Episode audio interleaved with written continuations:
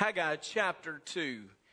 Last week we talked about how God had spoken to the people, the people who had returned from Babylon, and they had been met with enormous discouragement. They had seen the land that they loved just laid waste. They had seen the temple that they had so um, uh, made a part of their life. They had seen it lay in ruin. And yet, instead of getting back to the business of God, their discouragement actually pushed them to their own priorities, and they were building their own homes to the neglect of God's house. And the prophet Haggai, representing God, speaks to the people and says, It's time to get to work. It's time for you to start building. The message was initially delivered on August the 29th of 520 BC. And it says that the people initially responded and they were beginning to maybe um, remove the rubble and prepare for the building of God's house. But somewhere in there, discouragement settled in again. In just a few weeks, discouragement had settled in again. Isn't it amazing how discouragement can settle in so quickly in our lives? Just at the moment we thought we had defeated it, it once again tries to capture us and enslave us. Notice Haggai's message to these individuals. It says, In the seventh month, on the 21st of the month, the word of the Lord came by Haggai the prophet, saying, In around October the 17th of 520, so almost not quite two months or so later, the message comes again. And this is the message beginning in verse 2. Speak now to Zerubbabel the son of Shealtiel, governor of Judah and to Joshua the son of Jehozadak the high priest, and to the remnant of the people, saying, Who is left among you who saw this temple in its former glory? And how do you see it now? In comparison with it, is this not in your eyes as nothing? Yet now be strong, Zerubbabel, says the Lord, and be strong, Joshua, son of Jehozadak the high priest, and be strong, all you people of the land, says the Lord, and work for I am with you, says the Lord of hosts, according to the word that I covenanted with you when you came out of Egypt. So my spirit remains among you. Do not fear. For thus says the Lord of hosts, once more, it is a little while. I will shake heaven and earth, the sea and dry land, and I will shake all nations, and they shall come to the desire of all nations. And I will fill this temple with glory, says the Lord of hosts. The silver is mine and the gold is mine, says the Lord of hosts. The glory of this latter temple shall be greater than the former, says the Lord of hosts. And in this place I will give peace, says the Lord of hosts. Haggai confronts the people who have met discouragement. Again, they have started their work. They were getting ready to build God's house, just as God had spoken. But now discouragement has settled in, settled in. Around a time of feast, it had settled in. If you look at the dating of this book and the dating of this message in particular, you will note that this occurs, this message comes while the people are supposed to be celebrating the Feast of Tabernacles, the Feast of Booths. This is a time when the people reenact what they went through, what their ancestors had gone through when they had left Egypt. They had come out and they had been delivered from Egypt. And in order to remind the nation and the people of that salvific effort, that salvific event in the life of the nation, what they would do is they would come out and they would build little uh, uh, shelters, temporary shelters with leaves on the top, and, and, and make sure that they were just coming out to remember the wilderness wanderings. It, it, if you want to say, it's kind of like a duck blind. They, they wanted to build, i am trying to put it in her everyday vocabulary, okay? Something like that. They would go out and they would build and they would stay there in order to celebrate what God had done. So this was occurring around the time of the feast. So they weren't supposed to be working at this time. They're supposed to be celebrating. So get this. You're encouraged to work. You're supposed to go out and work. And yet then you meet the holiday. And the holiday is always a setback on work, isn't it? I mean, it is hard to get motivated after a holiday to work. Some of you this week, as I challenge you, would go back to work and some of you would uh, have your routines. Maybe you'd be taking care of some children, or maybe you would be in uh, a classroom, or perhaps you were in a, a factory somewhere. You went back to the work. And wasn't it kind of difficult after the extended holiday? Come on, somebody sympathize with me here this morning. It was a little bit difficult. Here they are in the midst of a holiday. And it's a little hard to get back to work especially after having the passion and now sitting around and thinking about it. And I think there's particular significance here. Because some 400 years earlier, in this same time of celebration, they had actually dedicated, Solomon had dedicated the temple. Around the same time, 400 years earlier, Solomon had come with the people of Israel. They had seen the temple completed. They had seen the Shekinah glory of God descend around that same time. So here you are celebrating a holiday, which in and of itself is hard to get motivated afterwards. But now you're sitting around and you're talking and you're thinking about things because you can do that on holidays, right? And you begin to think about 400 years before. You know, it was like 400 years ago that we were building, our people, and Solomon's temple was was dedicated. And you know what a what a wonderful event that must have been for our great grandparents. And you know, some of us we we can almost recall the glory of that temple. And you know what we're about to do and what we've tr- we are trying to accomplish is nothing compared to Solomon's temple. Discouragement settled in even more. Notice what Haggai says to these to the leadership and to the remnant of the people. He says, Who is left among you who saw this temple in its former glory? And how do you see it now? In comparison with it, is this not in your own eyes as nothing? He says, Some of you remember that temple. Now, they would have been quite older at this point. Because remember, the temple was destroyed in 586 BC. We're in 520 BC. Hold on just a moment, my Mississippi math. It's 66 years later or so. So they're quite older, but maybe there are a few of them that remember that temple. And they're talking about it. And they're talking about the splendor of it. And they, they're talking about how wonderful it was to go to the temple and how beautiful it was. And and they begin just to realize that what they're about to do doesn't even seem to compare.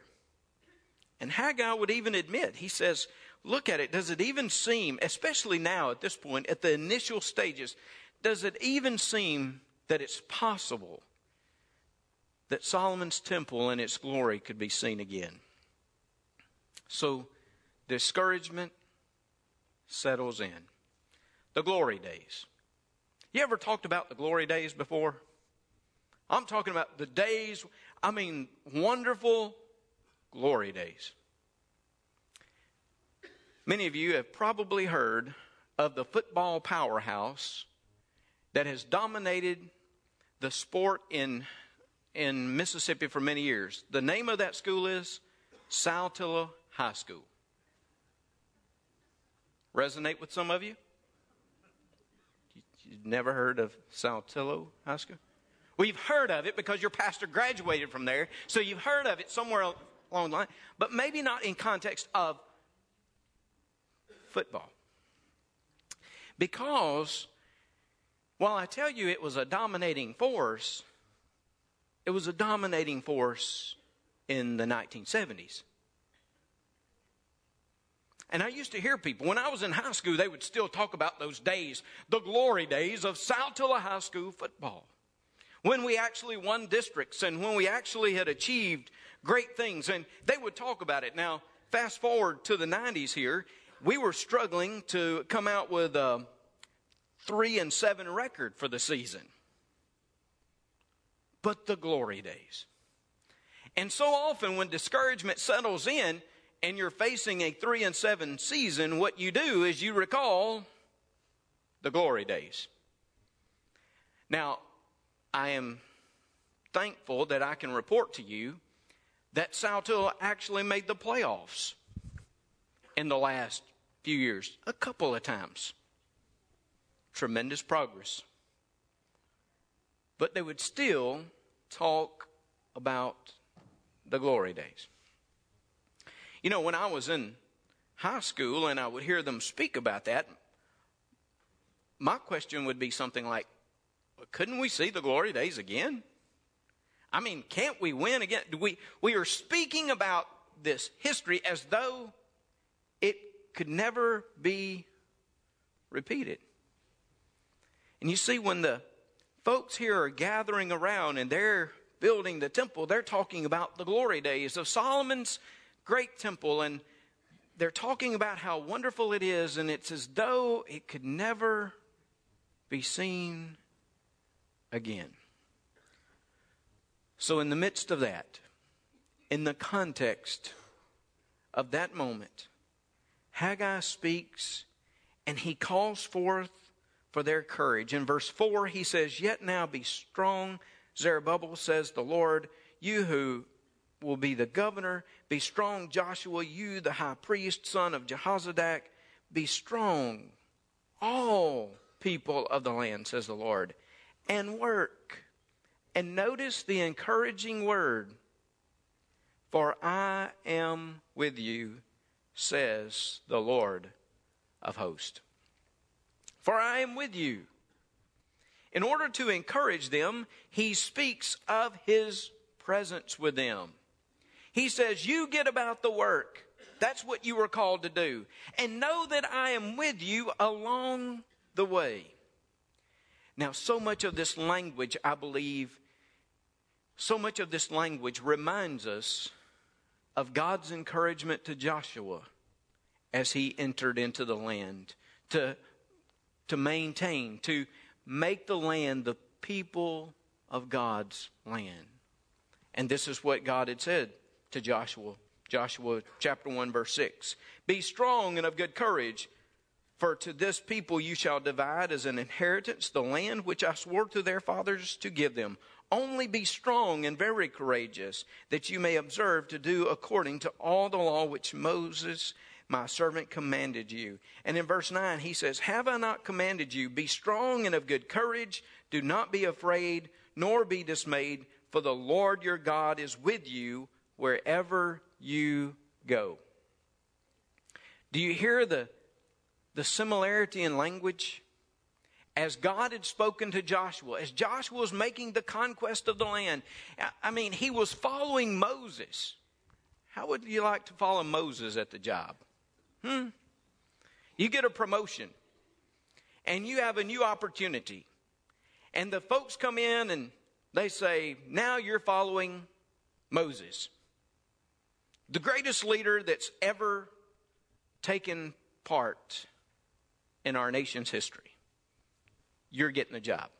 Can you imagine how discouraged, in some sense, he was, or at least a little disheartened? And what God says is, be of good courage. I am with you. And now, when the people are coming back from Babylon, in a, in a sense, they are coming back anew and afresh, and they're following that same example of Joshua, and they're overwhelmed.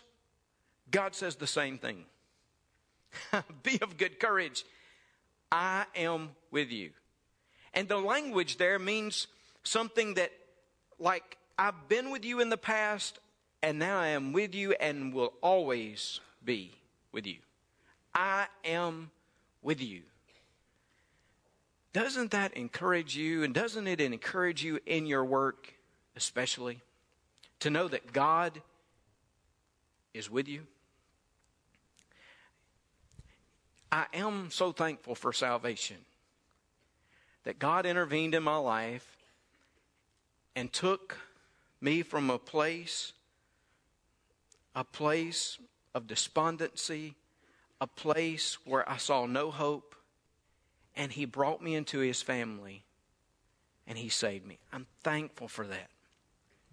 I am also grateful that God did not choose to leave me there at the point of my salvation. I am thankful he didn't say, okay, Reggie, you're saved now. Go do it on your own. Go take care of everything. Reggie, now you know what to, you just go do it. That is not what God said to any of us.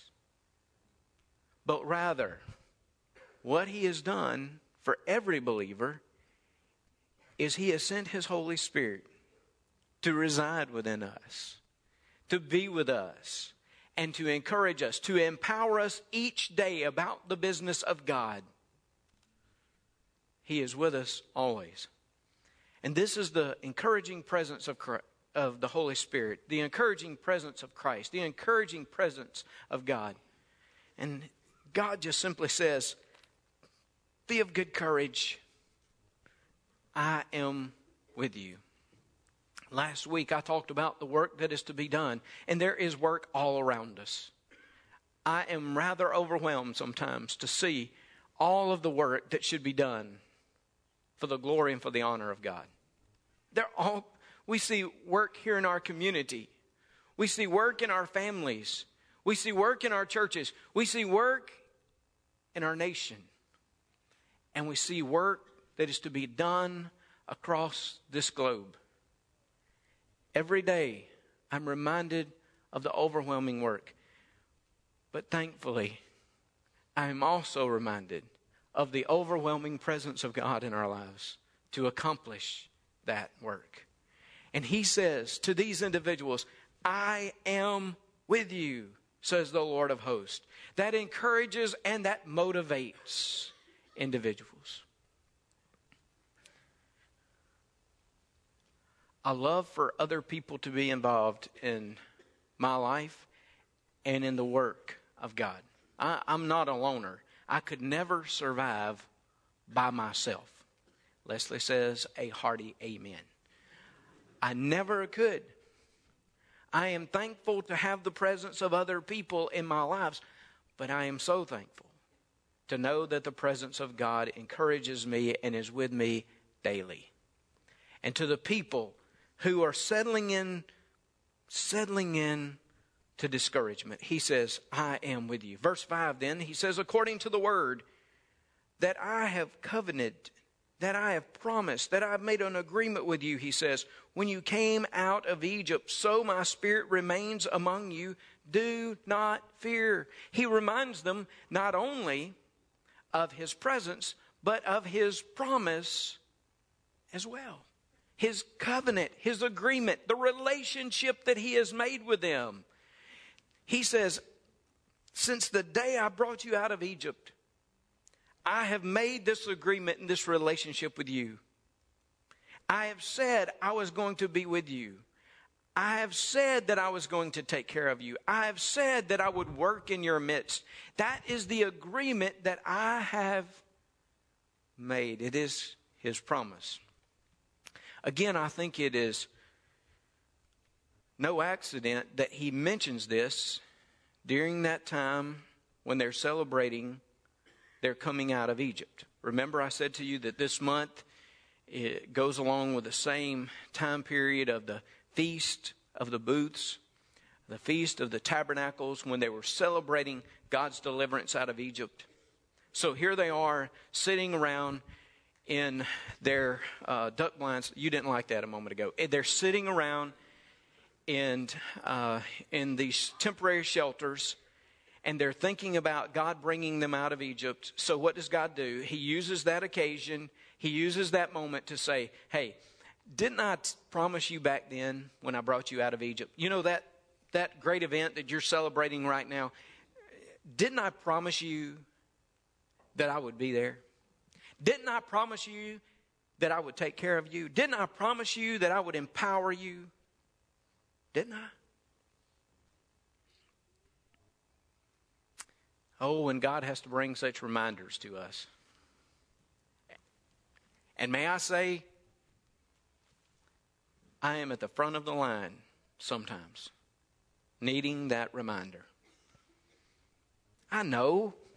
I know that God said that after He saved me, after He was taking care of me, He said He would be with me and that He would, he would never leave me nor forsake me. I, I know that He is going to work His will for my life. I know that, but may I admit to you that there are moments that I live in my own way. And it's as though I've forgotten His great promise. There are times I'm trying to do it on my own. Do, do you know how hard it is to try to do something on your own? Absolutely, you do. You've been there like I have, where you've tried to accomplish certain things on your own. And yet, the promise of God is, I'm there with you. Didn't I say I was going to take care of you? Didn't I say I was going to? I remember there was a moment in my ministry at Pine Grove Baptist Church in Picayune. I had I had been working, I'm talking about I had been visiting, I had been preaching, I was going to seminary, I was coming in, I was sleeping uh, not a whole lot at that time, and and and and it just seemed like we were staying at the same kind of place in the church's life.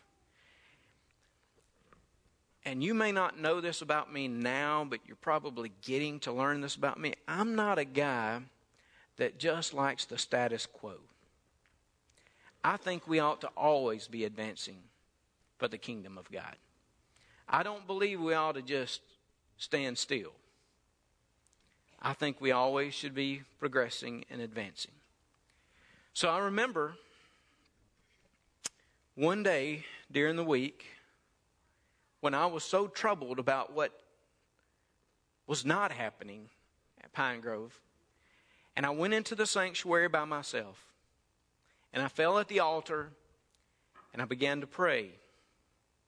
And I began to say something like this God, I don't know what I should do.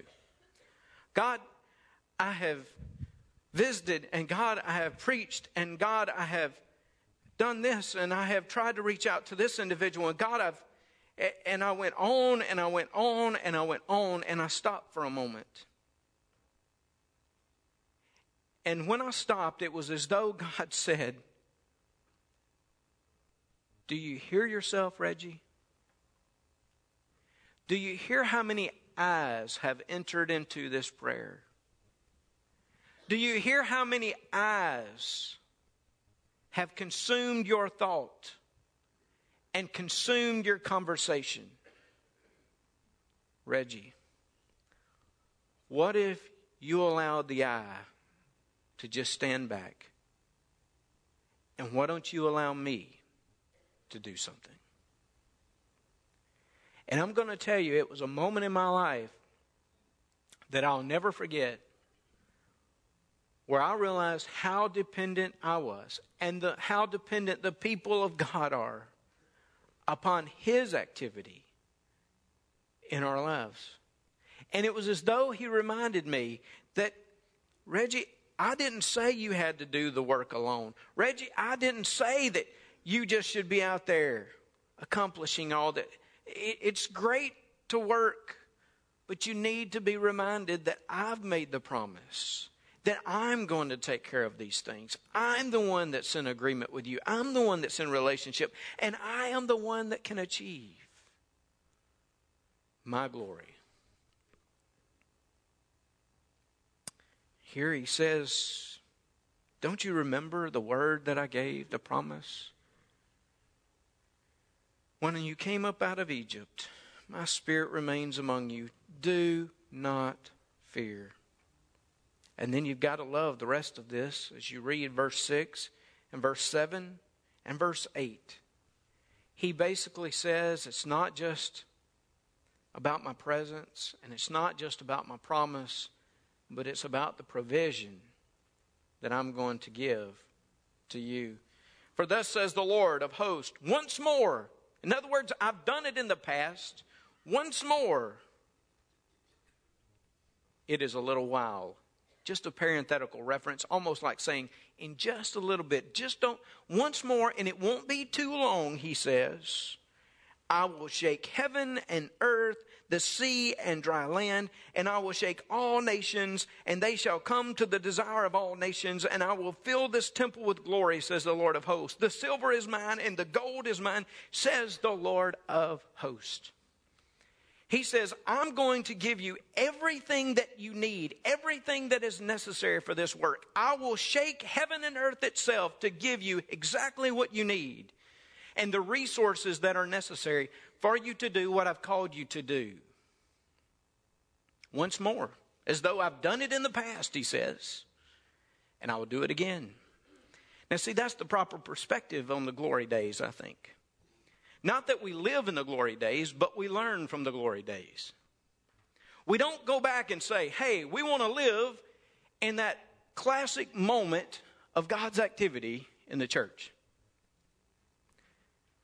But we want to learn that God did it then, which means that God can do it again. I'm one of the world's worst of trying to relive things. And I have admitted freely there are moments I would love to move back in church history, even. But I must learn that what God does within us may be something a little different, but something just as powerful and wonderful to demonstrate His glory. Once more, I can provide, he says. I'll shake heaven and earth.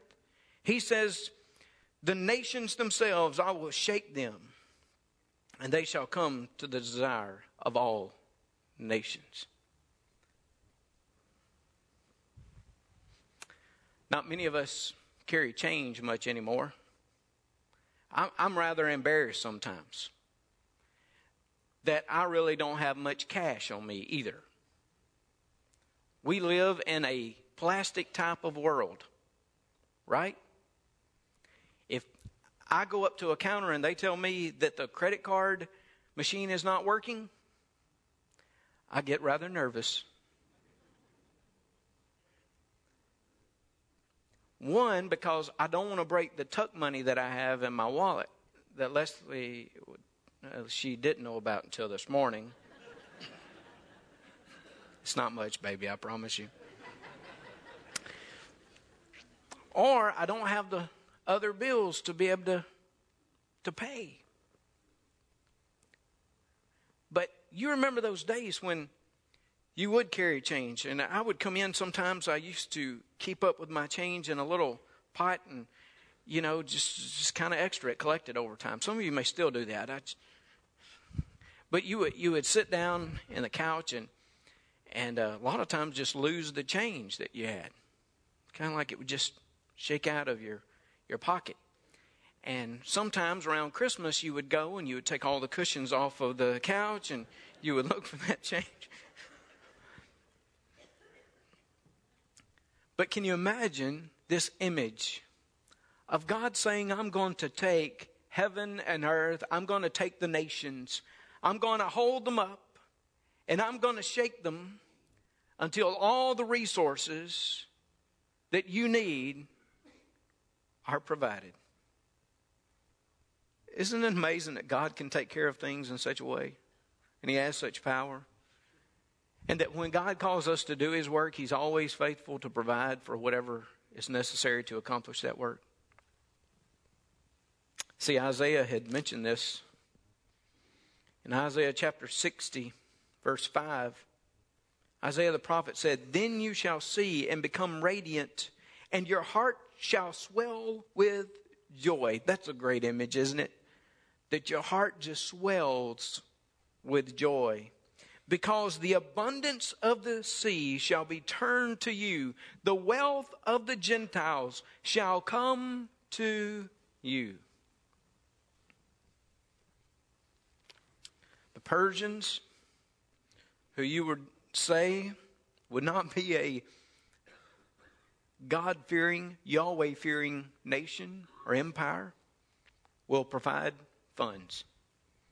Other nations throughout the years to come will provide funds as God moves upon their hearts. He will shake them. The language is literally, I will cause them to be shaken. I will shake them to provide everything. Always overwhelmed how God provides in His right moment, His right time. I see it constantly. I reflected upon it this week in my tidings article, which everyone in this place better have read. To see. When we know God's work is to be done and the goal that is given, maybe, maybe it's something like Lottie Moon.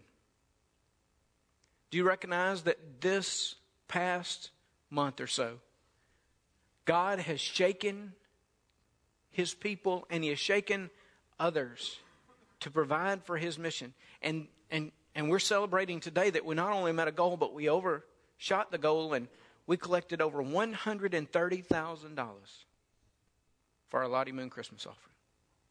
No funds drawn from any other reserves or anything else. That was simply given. To see how we celebrate with the McQuarters, a, a task of trying to collect the funds they did, and yet God provided. But God always does. He always provides. They look around and think to themselves, where are we going to get all this stuff for this new temple? Think about Solomon's temple. It was so glorious. How are we going to get this? God says, You let me take care of it.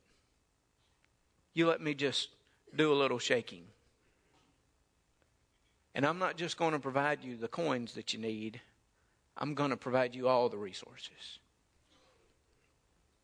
and they shall come to the desire of the nations.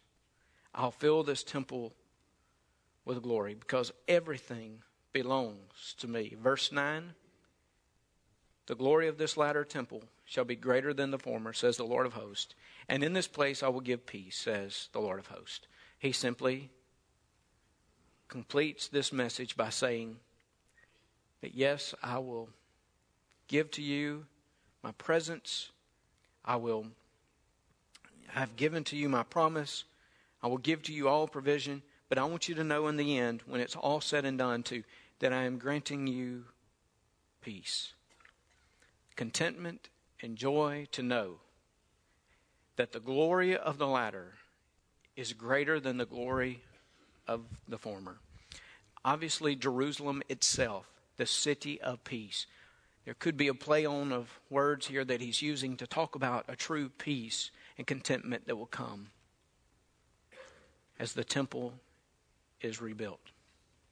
And he says, it's going to be greater. And it's hard for them to envision this because God's telling them that there's something going to be greater. And what they're looking at is just rubble. And It's hard to envision sometimes how something could be greater, how God's glory could be evidenced in the nation and throughout the people. But he says it's going to be greater. Well, when you look later on, even at Herod's temple, when Herod comes and refurbishes and brings all, if you look at the temple of Jesus' day, what a tremendous, magnificent temple has been built. Because God word, God's word is always true. And the glory of the latter is even more beautiful than the glory of the former.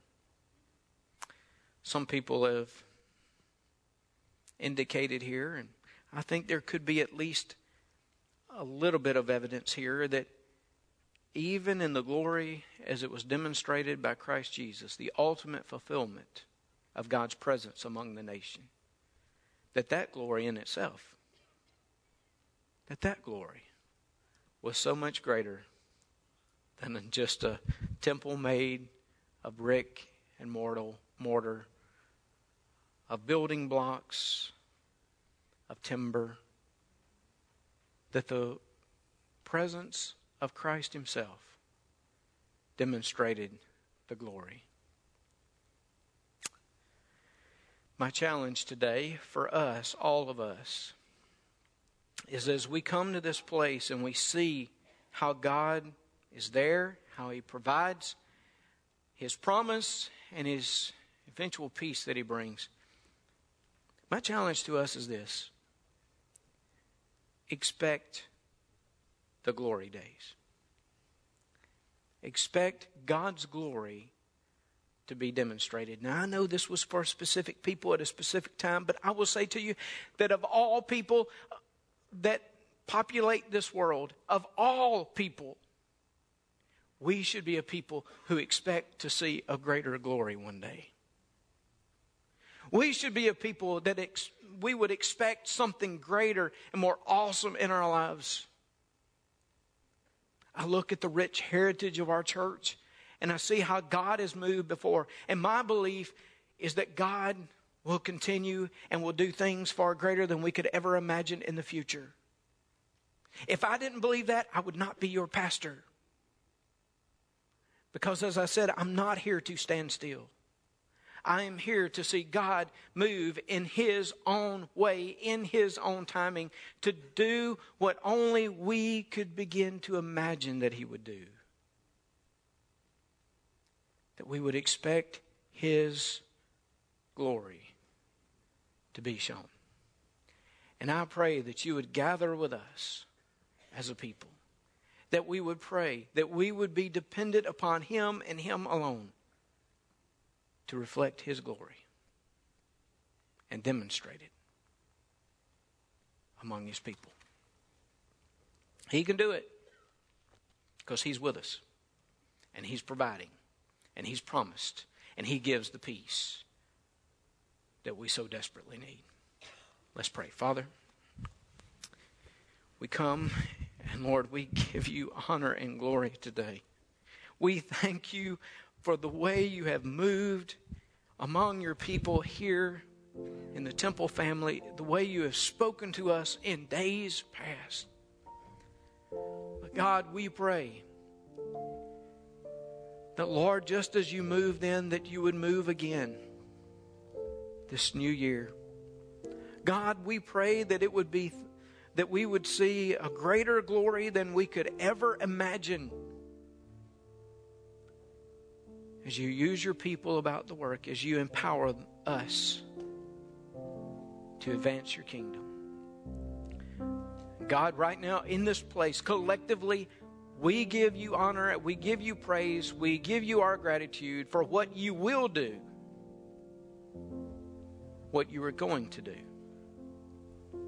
to reflect that glory. Thank you. In Jesus' name, Amen. Would you stand as we have this hymn of invitation?